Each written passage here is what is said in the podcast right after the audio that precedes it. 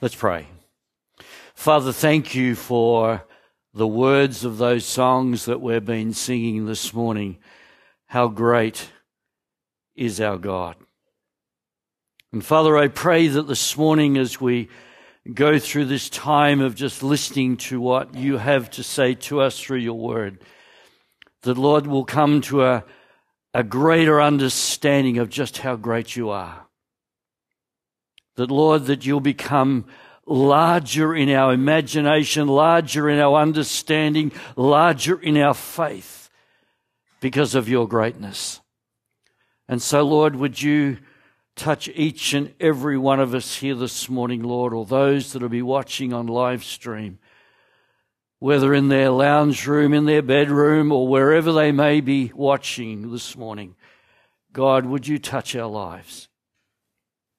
Lord, we, we do constantly desire to be changed, to be more like you, more like you in your image, Lord. So be with us, we pray in Jesus' name. Amen. Amen. Isn't it great to be in church again? Yeah. For those who are watching on live stream, there's nothing like being in a congregation where people love Jesus. Yeah. Amen. Amen. Just want to read a verse of scripture out of Psalm chapter Psalm 40, not chapter, Psalm 40 and verse 16. But may all who seek you rejoice and be glad in you. May those who long for your saving help always say, the Lord is great. If you were to read the New King James Version, it says that the Lord may be magnified that the Lord may be magnified. How do you magnify God? Come on. You know, He's a big God. He's a great God. How do you magnify such a God as we, we serve and we follow today? Well, my understanding is that so often we have got such a small understanding of God. We have a little bit of an understanding, but God wants us to have a bigger understanding, a more larger understanding. So in, in some ways we, we want to put him under a, um, a magnifying glass, if you like, so that it brings him out a little bit further this morning so that you might pick up and understand a little bit of how great he really is this morning. Psalm 96 and verses 1 to 6 says, For the Lord is great and greatly to be praised. He is to be favored above all gods. For all the gods of the peoples are idols, but the Lord made the heavens. Honor and majesty are before him. Strength and beauty are in his sanctuary. May all who seek you rejoice and be glad in you. May those who love your salvation say continually, Great is the Lord. You know, the dictionary says of that word great, it means boundless, it means um, unlimited, and it means abundant. And I particularly asked to have that song this morning, uh, How Great is Our God. It's a great song. I understand that, but there's, I want to unpack the words of that in a scriptural way this morning that may help us. Simply because I, I, I want to talk about how great is our God. How great is our God?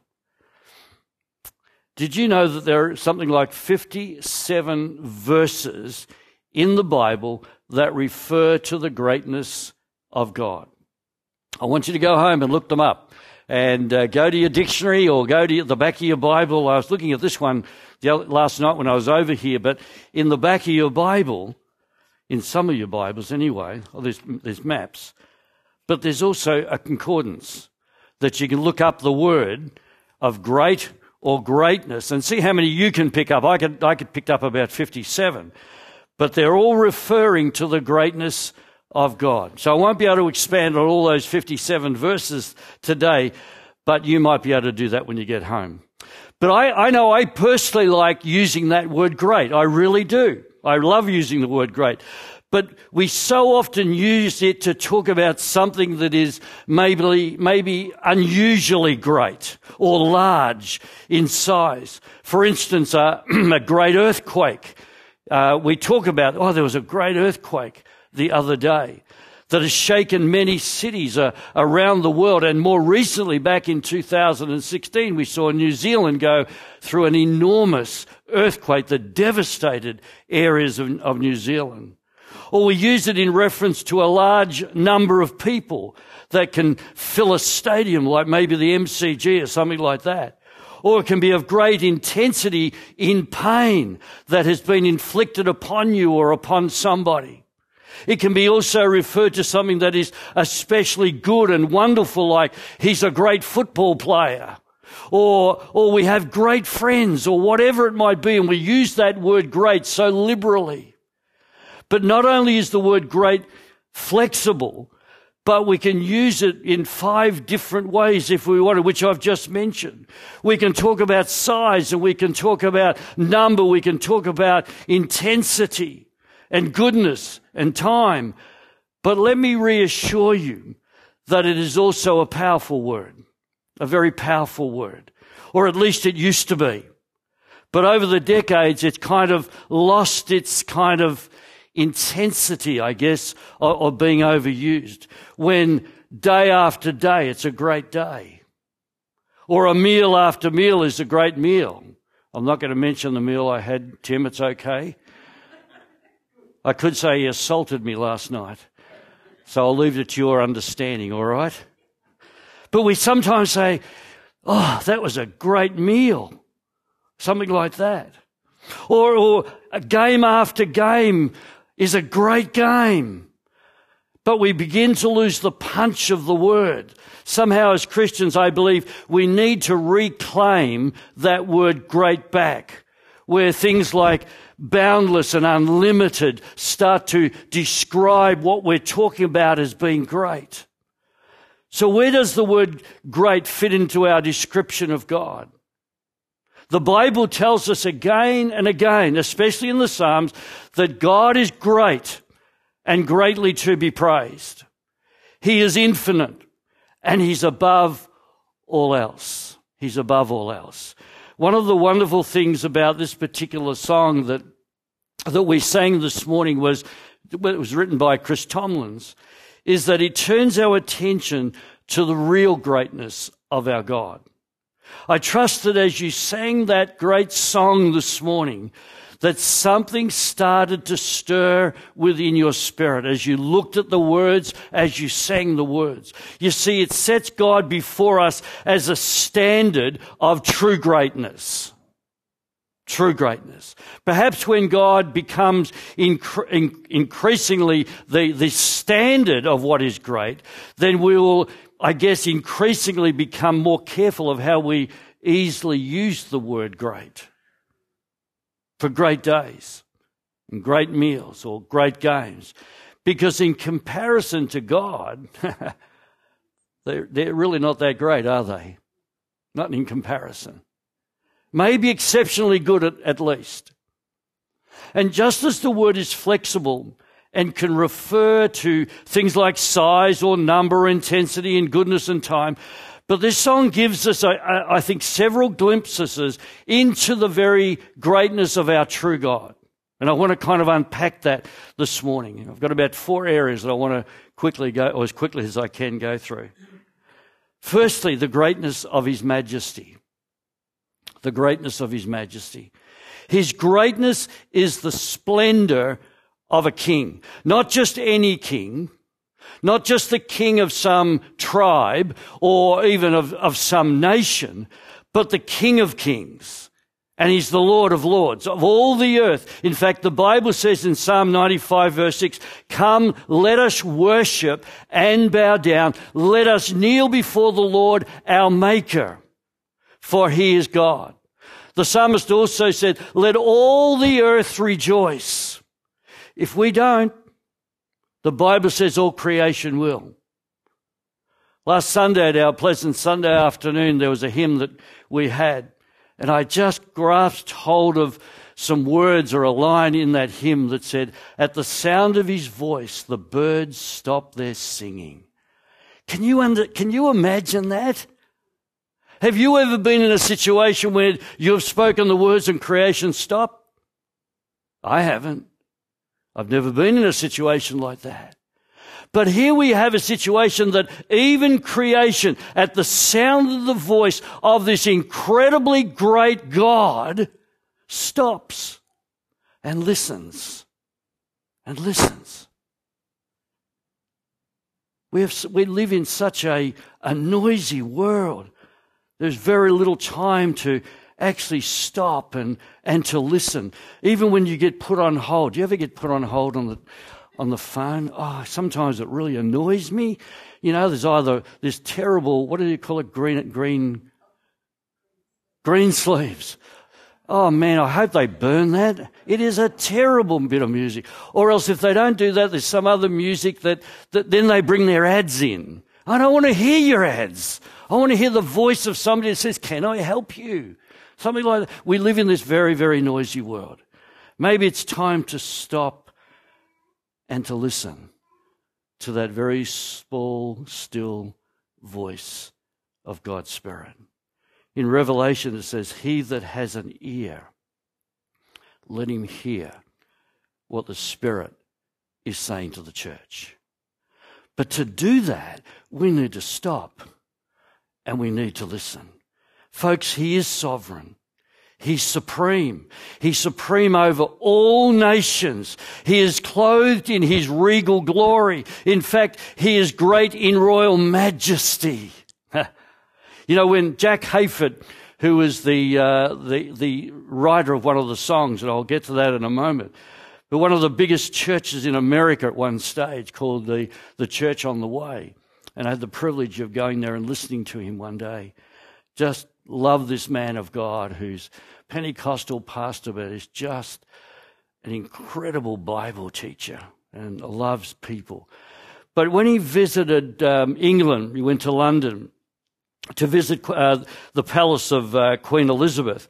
He watched with absolute amazement the splendor of the royal guards as they stood upright with, with without moving. I don't know if you've ever been there, but Anne and myself have been over there, and and I, I watch people as they try to flash the, their cameras in front of the guards, and they don't move. Half of the time they don't even blink. I don't know how they do that, but they stand so majestically in front to as guards to the to the queen. And as the queen made her way through the gates of the palace in her royal carriage, surrounded by incredible lavish flowers and horsemen in their, in their uniforms, he went on to tell that as he watched, he couldn't help but recognize the splendor of God. The splendor of God, who was above all, even what he was witnessing. That was great splendor. But the splendor of God was unlimited, boundless. Wow. And that night he went back into his motel room and he penned the, the words of that wonderful song, which is a favorite of mine. People in Geelong will know Majesty. Worship his majesty. Unto Jesus be all glory, power, or honor, and praise. All my friends will know that. So, firstly, we have the greatness of His majesty. But secondly, we have the greatness of His holiness. Of His holiness. And 1 John 1 5, it says, God is light, and in Him is no darkness at all. No darkness at all. There is no sin. There is no transgressions. There is no iniquity in him whatsoever. Not at all. Not even a speck. You see, church, he's not just great in his majesty, but he's great in his holiness as well. He's not just in charge or exalted above all other gods because he is the ultimate of perfection. He is sinless. There's no sin in him at all and he is the spotless Lamb of God. No wonder John the Baptist, as he was baptizing people in the River Jordan, was able to look up and see Jesus coming towards him, even though he wasn't sure it was Jesus, but he saw this man coming towards him. He said, Behold, behold the man of God that takes away the sin of the world, the Lamb, the Lamb of God that takes away the sin of the world. Church, that's great news to know that we have a Lamb who takes away our sin. Whether you're here this morning or, or watching on live stream, Jesus takes away our sin. In fact, He washes us clean and He remembers them no more. I love that about God. You know, there's things I wish I could forget. I'd love to be able to forget them. You know, the pain of it has subdued. But every now and again, up comes the memory. I go, oh. But you know, with God, He doesn't do that. He's the only one that is able to forget. He washes our sins away. And in Micah 7:19 it says, "He will again have compassion upon us and will subdue our iniquities. You will, you will cast all our sins into the depths of the sea." And for those of you who like to go fishing, he says, no fishing. No fishing. They're gone. They've been washed away. They've been buried into the depths of the sea. The greatness of our God is the unlimited standard of truth, the ultimate standard of character, and the ultimate in moral uprightness. He even announced to his disciples, I am the way. I am the truth. I am the life. And no one comes to the Father except through me. Except through me. Let me tell you something that I have openly witnessed in my time when pastoring in, in Indonesia. That when Jesus speaks, darkness flees. And I want to tell you, you go to a place like Indonesia, and there's other places, there's a lot of darkness around. A lot of darkness. Because he is the truth and because he is the light. Did you know that you can switch on the light and darkness is dispelled? Did you, you know that, don't you? Oh, I'm glad some. I thought I was the only science teacher, uh, which I'm far from. But did you know you can't switch on the dark to dispel the light? Isn't that interesting? Jesus is the light of the world. He switches on the light in the darkest areas sometimes of our lives. And when His light shines in, darkness has to flee. It has to flee. And the song says he wraps himself in light and darkness tries to hide and it trembles at his voice. Why? Because he's the greatest in holiness. There's no sin in him. And Satan, and Satan can't get a foothold in. Can't get a foothold in. And myself, we've been watching a bit of uh, sermons on, on YouTube lately. And we were watching one by Louis Giglio who, who actually uh, got Chris Tomlins to write that song, How Great Is Our God, because he was wanting to talk about it. But he, he, he was, he was talking on his sermon um, title was, Don't Let Satan Sit at Your Table. Don't let Satan sit at your table. So even as we come around communion later on, that's the Lord's table. We call it the Lord's table. Communion, whatever you want to call it. But don't let Satan sit at it. Don't let Satan sit beside you and say, You don't need to do this. You're not worthy to take this. Don't let him. Don't let him get a foothold into your house. We're going to bind him. We're to cast him out.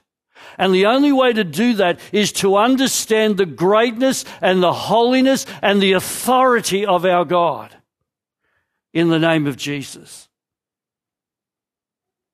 I often ask myself, Lord, is that my problem sometimes?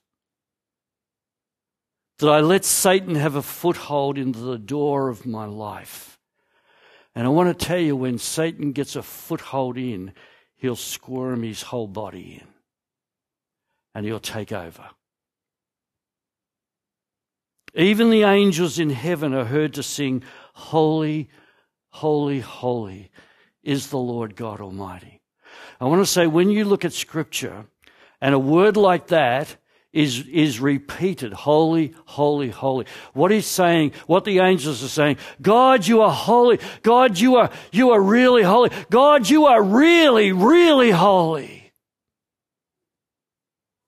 It's like in, in the Gospel of John when it says, you know, truth, truth, truth. Saying that he is the ultimate in truth. So firstly, he's great in majesty. Secondly, we find he's great in his holiness. But thirdly, he is great in eternity. In other words, he's never had a beginning and there's never been an end. Never will be. The Bible states he is the Alpha and Omega, the beginning and the end. Nothing came before him and nothing will follow him. And it's important to know that before, before the very foundation of the world, Jesus said, I knew you. I love that. That before the very foundation of this world, Jesus knew you. He knew you, you, and you. Before the foundation of the world. Before your parents even had a twinkle in their eye. He knew you. In fact, it says that he knows every hair on your head. In fact, he also said he knows every sparrow that drops to the ground. There is nothing that God doesn't know. That's who we believe in, God. And I want to say to you that this morning again, God has a plan and He has a purpose for your life. And you need to find that plan. You need to understand that purpose in your life because God has got it there for you. Simply ask Him, say, What is your plan and purpose for my life? And if you can't quite discern it, let's talk about it. In fact, He knows every single one of us by name. God is the Holy One. And the greatness of God stands unmoved. Unmoved. As the song says, from age to age he stands, and time is in his hand, beginning and the end. He is great in relation to time because he is timeless. And the Bible gives a kind of an analogy that one day is as a thousand years. It, time doesn't matter to God. When we get to heaven, there'll be no clocks. Hallelujah. You know, oh, what's the time? Gee, it's getting near lunchtime. You won't worry about that up there. There's no time. And then finally, the greatness of his mercy. The greatness of his mercy. He's not only one, but he's three. He's God the Father, he's God the Son, and he's God the Holy Spirit. All three in one. They work together with a, with a happy relationship. You know, the, the son's not saying, well, you know, I can do that better than you, Dad. And the Holy Spirit's not saying, well, you know, Jesus, you've done your work. It's me now. You sit back. They don't work like that. That's how sometimes families work down here on earth. But that's not how the Godhead works. They work as a relationship. And His mercy is not only with the greatness of a lion, but also with the gentleness of a lamb. Love that about God. And in his greatness as both a lion and a lamb is what truly makes him great in mercy. Oh, I, I love to hear the great roar of the lion who is the, the king of the jungle. I love to hear that. And friends, there are times in our lives when we can hear that roar of authority. Not as someone to be feared, but one who has the authority. King Jesus. I loved watching the movie The Lion King as he roars. As he stands on that big rock and he roars out. He's, he's saying, I'm the authority. I'm the king. In Revelation, Jesus is the lion of the tribe of Judah, but he, but it's that roar of authority. It was also the roar as he was saying, I'm back. I'm back. You thought you got rid of me, Satan, but I'm back in bigger authority than what you've ever experienced. And one day every knee shall bow and every tongue is going to confess that Jesus Christ is the Lord. Church, you need to know and to understand that he, he gives to us that same roar of authority. He gives it to us. He gives it to us. If you have Jesus in your life by the Spirit of God, you have that roar. You have that authority in Jesus. And we have it over the evil one. And my Bible says that Satan trembles. He trembles. I love it when he trembles. And I'm acclaiming today that Jesus is alive and he's back. We don't serve a dead Savior, church. We serve one who's alive.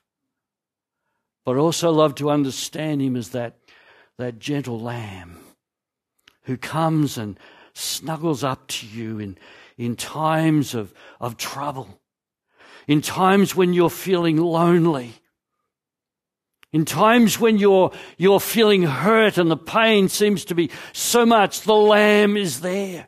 Sometimes when you're going through grief, the Lamb is there to bring comfort. He, he it's like he, he pulls his arms around you and draws him to, to himself. So, as great as he is in majesty and holiness and eternal, but it is his greatness of his mercy that is found in Jesus, his Son, that brings us sinners into a, a wonder of, of eternal joy, of an everlasting relationship with our great God, as sons and daughters, as saints. We've been adopted into his family. I love it. You're a daughter. You're a son. And, be, and, and above all that, you're a saint. Isn't that amazing, guys? We're a saint. Girls, you're a saint. You didn't have to claim four miracles. God says you are a saint. I can hear somebody going, "Oh, you don't know, you don't know my life, do you?" No, I don't. But Jesus says, You're a saint. And I want you to start believing what Jesus is saying. Because Jesus doesn't tell lies, He's the truth, above all truth. In church, mercy shows us His incredible forgiveness. It shows us His unending compassion and His unmerited favor of grace. Grace, grace upon grace in our lives. God, in His great mercy, stepped out of heaven. He stripped Himself of all His royal robes. And He came down to this very sinful earth as a servant. I love reading that, those verses where when He was with His disciples and said He took off His outer garment and He took a towel and he took on the position of a servant. And he knelt before them and he washed their dirty, filthy feet. And he's done the same for us. He got down, as it were, on his knees upon a cross. And he washed us clean of all of our dirt all of our sin because of his grace. God allowed his son to die for you and me. We didn't deserve it. I didn't deserve it, not for what I've done. But that's his grace that he pours into our lives and says, No, you're not worthy, but I'm making you worthy because I'm going to come and live in your life and dwell in your life. At the end of the day, as he hung upon that cross, as he looked at the world, he said, God, it's finished. I've accomplished everything that you asked me to do. And he bowed his head and he gave up his life. for us. No wonder the Bible declares, For God so loved the world. Why don't you personalize that? Can I personalize it for my sake, just for, so you can understand? For God so loved Paul Downey that he gave his only son. That if Paul Downey, you believe in my son, you will have everlasting life. Is that your story?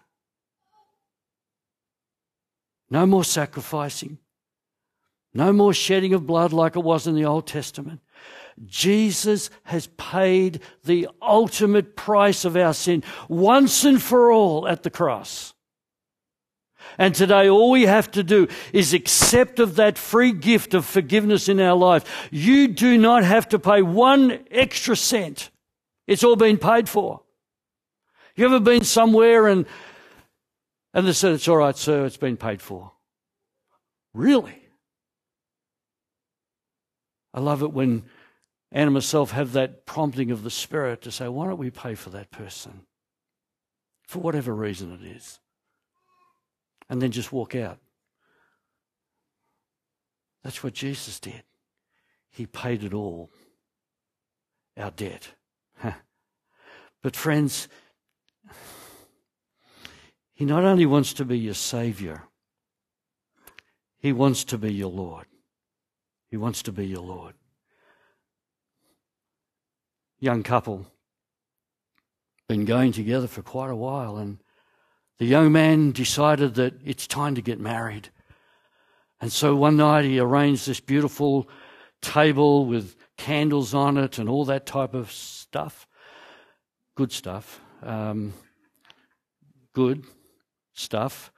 And during the meal, he, he pulled out a box from his pocket and he got down on one knee and he said, Darling, I love you. Will you marry me? Oh, yes, she said, Oh, yes. And she got all excited and bubbly and teary and all those things, you know, that stuff. And he said, Oh, uh, just, just by the way, he said, uh, I, I want to marry you, but would you mind if I kept my relationship with my ex girlfriend?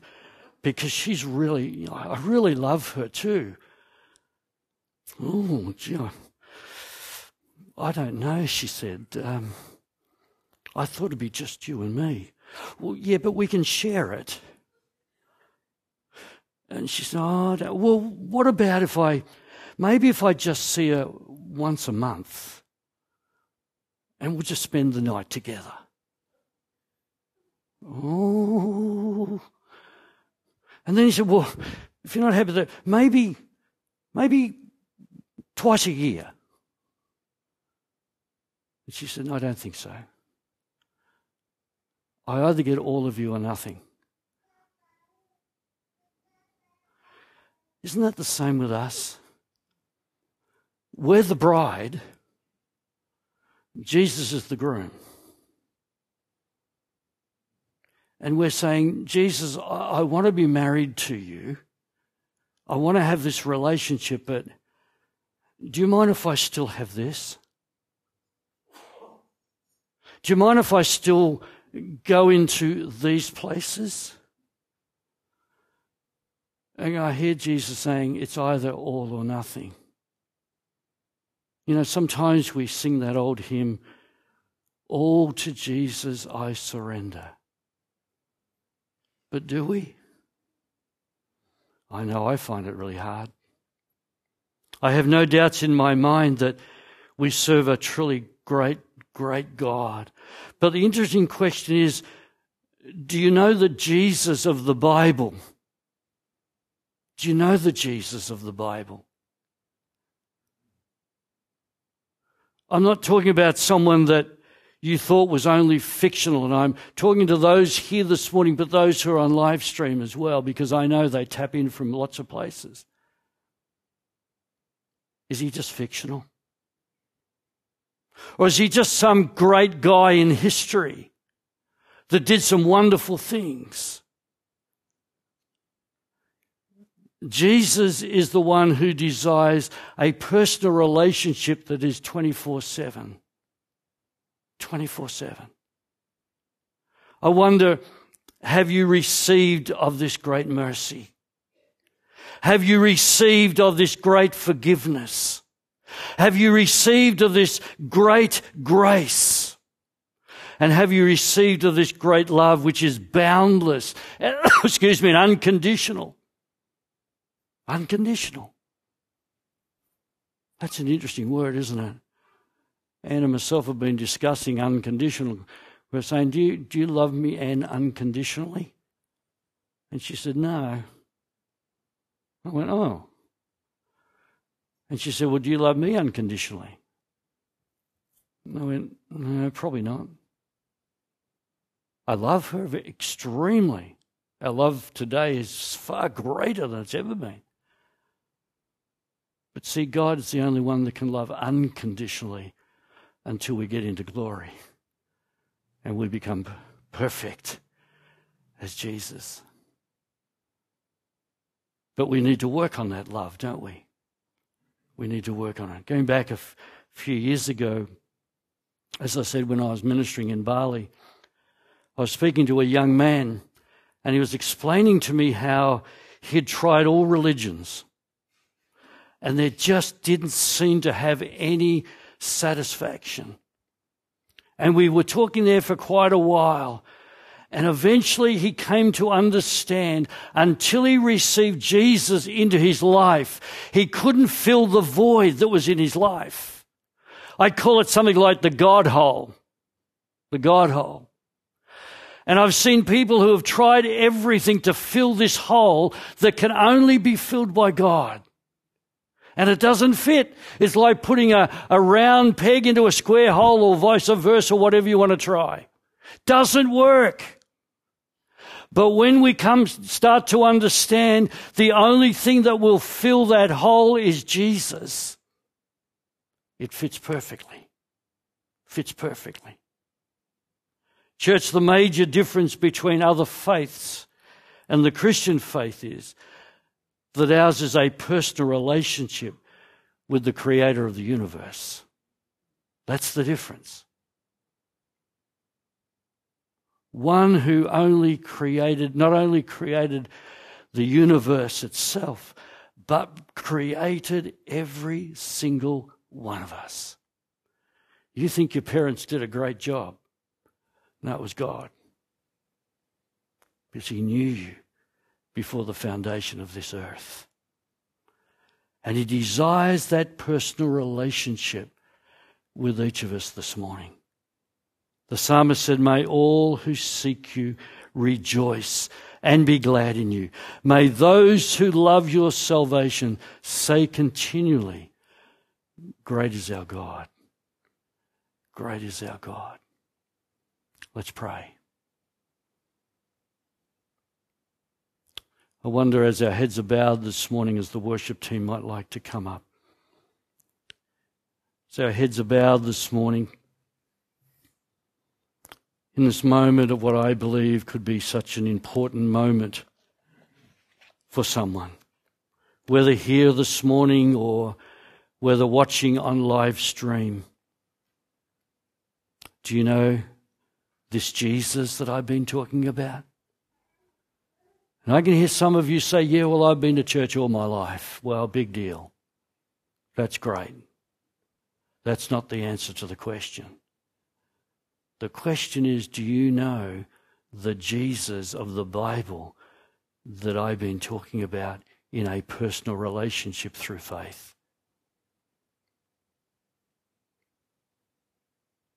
If I was to ask you this question this morning, as you sit here or on live stream.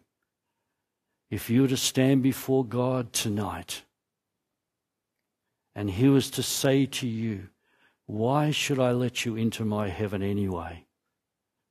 What would your answer be? Well, I've been to church most of my life.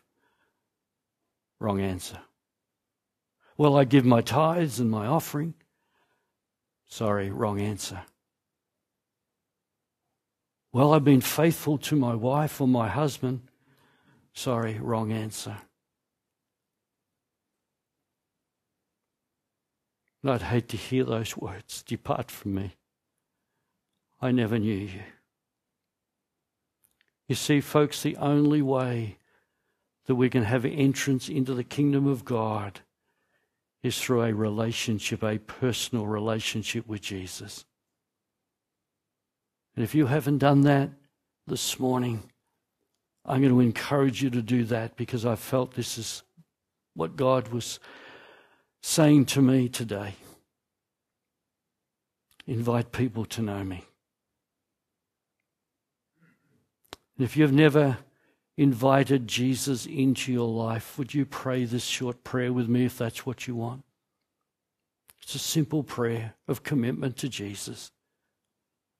Just say, Dear Lord Jesus, I thought I knew you.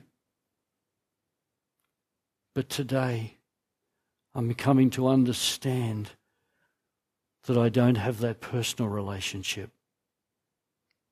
And I want it. I want to know this great, great God. Would you come into my life right now? Would you forgive my sin? Would you take it away and fill me with your Holy Spirit of cleansing, of righteousness?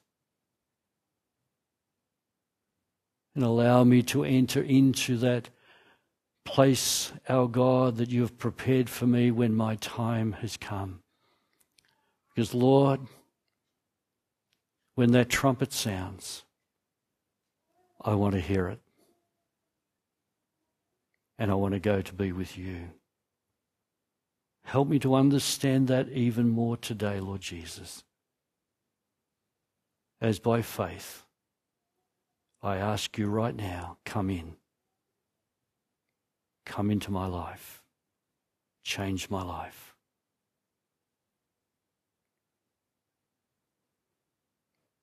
As our heads are bowed and our eyes are closed, I wonder if that was your prayer this morning even in this congregation here.